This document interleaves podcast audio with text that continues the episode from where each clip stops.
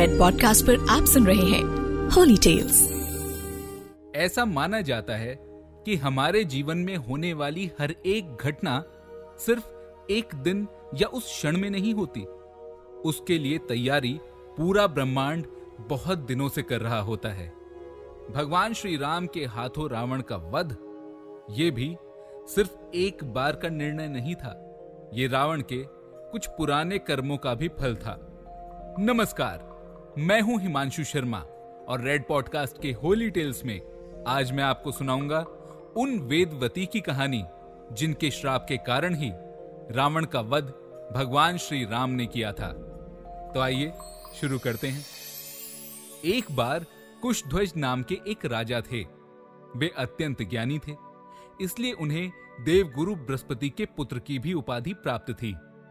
उनकी एक पुत्री थी, जब उसका जन्म हुआ तो वो रोने के स्थान पर वेदों की महिमा गाने लगी, जिससे प्रसन्न होकर उसके माता पिता ने उस कन्या का नाम वेदवती रखा। वेदवती भगवान विष्णु की बहुत बड़ी भक्त थी। एक बार वेदवती तप करने बैठ गई। उसे तप करते करते तीन दिन पूरे हो गए। वो भूखी प्यासी थी। उन तीन दिनों में ना तो उसने कुछ खाया और ना कुछ पिया। ये बात जब उसके पिता राजा कुश ध्वज को पता चली तो वे चिंतित हो उठे। उन्होंने वेदवती की तपस्या भंग करने का निश्चय किया। वे जैसे ही ऐसा करने को आगे बढ़े, तभी वातावरण में नारायण नारायण नाम की ध्वनि उत्पन्न हुई और वो ध्वनि देव ऋषि नारद मुनि जी की थी। वहाँ देवर्षि प्रकट हुए और उन्होंने राजा को वेदवती की तपस्या भंग करने से मना कर दिया और कहा कि आप ऐसा बिल्कुल भी ना करें। क्योंकि वेदवती इस समय भगवान विष्णु के तप में लीन है। इस समय वेदवती को उठाना बिल्कुल एक शिशु से उसकी माता छीनने जैसा होगा। इसलिए मेरा निवेदन है कि आप वेदवती को उसकी साधना पूरी करने दें। देवर्षि नारद मुनि की ये बात सुनकर कुशध्वज वहीं रुक गए और फिर वहाँ से चले गए। राजा कुशध्वज अपनी पुत्री के विषय में बहुत चिंतित रहने लगे।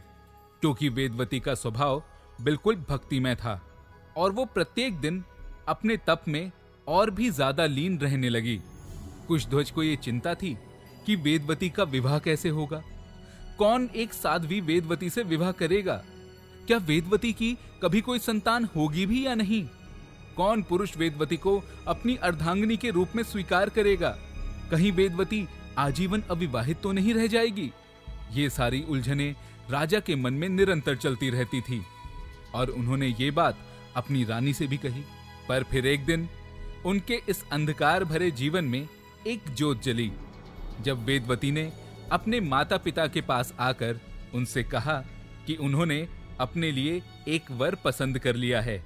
ये सुनकर कुशध्वज तो बहुत प्रसन्न हुए, और वो अति प्रशंसा के भाव में कहने लगे, पुत्री, मुझे तुमसे यही आशा थी कि तुम अपने योग्य एक वर का चयन अवश्य करोगी। मुझे पूर्ण विश्वास है कि तुमने जिस वर का चयन करा होगा, वो वर निसंदेह, अति मनमोहक और अति ज्ञानी होगा। परंतु उस वर का नाम और पता तो बताओ, ताकि हम उस वेद के पास जाकर तुम्हारा विवाह प्रस्ताव रख सकें। ये सुनकर वेदवती ने अपने पिता से कहा, पिताश्री, वो वर तो अत्यंत मनमोहक और ज्ञानी है। उनका नाम श्री विष्णु है। और वे वैकुंठ लोक में रहते हैं। ये सुनकर कुशध्वज अपने आसन से खड़े हो गए। उन्हें ऐसा लग रहा था जैसे उनके पैरों तले ज़मीन खिसक गई। वो कभी शांत होते तो कभी अपनी पुत्री को निहारते।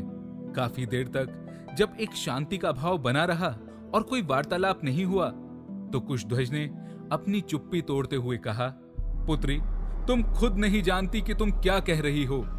तुम जिन भगवान विष्णु की बात कर रही हो उनकी कृपा से तो इस सृष्टि की रक्षा होती है। वे भगवान हैं। वे कभी विवाह नहीं करते। और फिर नारायण तो विवाहित हैं। तभी तो उन्हें लक्ष्मीपति कहा जाता है। इसलिए तुम अपना ये विचार अपने मन मस्तिष्क से सदैव के लिए निकाल दो।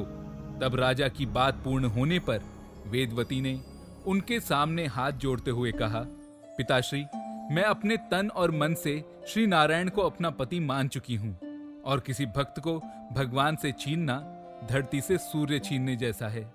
ये कहकर वेदवती अपनी बात पर अड़ी रही।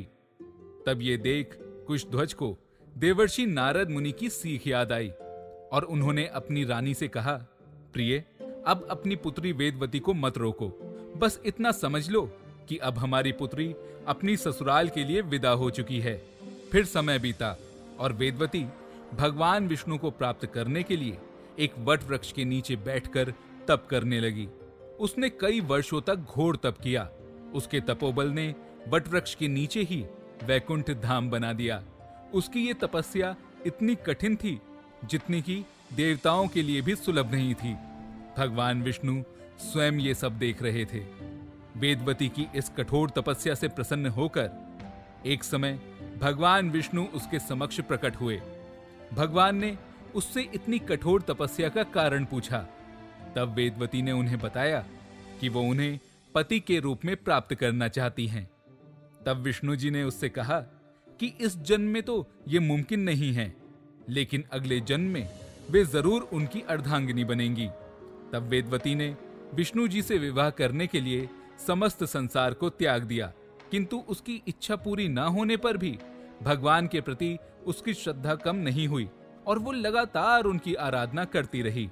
एक दिन, जब वेदवती एकांत में अपनी तपस्या में मग्न थी, तब उस समय का सबसे शक्तिशाली और खतरनाक असुर रावण वहाँ से गुजर रहा था। उसकी दृष्टि वेदवती पर पड़ी, जिसकी सुंदरता देखकर वो सम्मोहित हो गया। रावण ने तुरंत ही वेदवती से विवाह की इच्छा जताई और जब वेदवती ने रावण के इस प्रस्ताव को ठुकरा दिया। तब रावण ने वेदवती के केश पकड़कर उसे घसीटते हुए वहाँ से ले जाने की कोशिश की। तब इस बात से क्रोधित होकर वेदवती ने वहीं अपने केश काट दिए और साथ ही अपनी पवित्रता को भंग करने की कोशिश करने पर उसने रावण को श्राप दिया कि एक दिन वही उसकी मृत्यु का कारण बनेगी। और फिर स्वयं को रावण से बचाने के लिए वेदवती ने अग्नि में कूदकर खुद को भस्म कर लिया। और फिर इन्हीं वेदवती का अगला जन्म मिथिला नरेश, राजा जनक की पुत्री देवी सीता के रूप में हुआ। और क्योंकि श्रीहरि विष्णु जी ने वेदवती को वचन दिया था कि वे अगले जन्म में उसके पति बनेंगे, इसीलिए देवी सीता का विवाह विष्णु जी के सातवें अवतार भगवान श्री राम के साथ हुआ। और जब रावण ने छल से सीता जी का अपहरण किया, तब श्री राम ने उसका वध करके अपनी पत्नी को छुड़ाया था। इस प्रकार वेदवती के श्राप के अनुसार ही देवी सीता के रूप में वे खुद रावण के विनाश का कारण बनी। मैं हूँ हिमांशु शर्मा और रेड पॉडकास्ट की होली टेल्स में आप सुन रहे थे वेदवती की कहानी। ऐसी और कहानियों के लिए जुड़े रहें एस्ट्रोलॉजिक के साथ फेसबुक इंस्टाग्राम यूट्यूब और ट्विटर पर। और अधिक जानकारी के लिए द एस्ट्रोलॉजिक डॉट कॉम पर संपर्क करें। धन्यवाद You are listening to Red Podcast Holy Tales written by Himanshu Sharma. Audio designed by Shekhar Tiwari. Send your feedback and suggestions. Write us at podcast at redfm.in.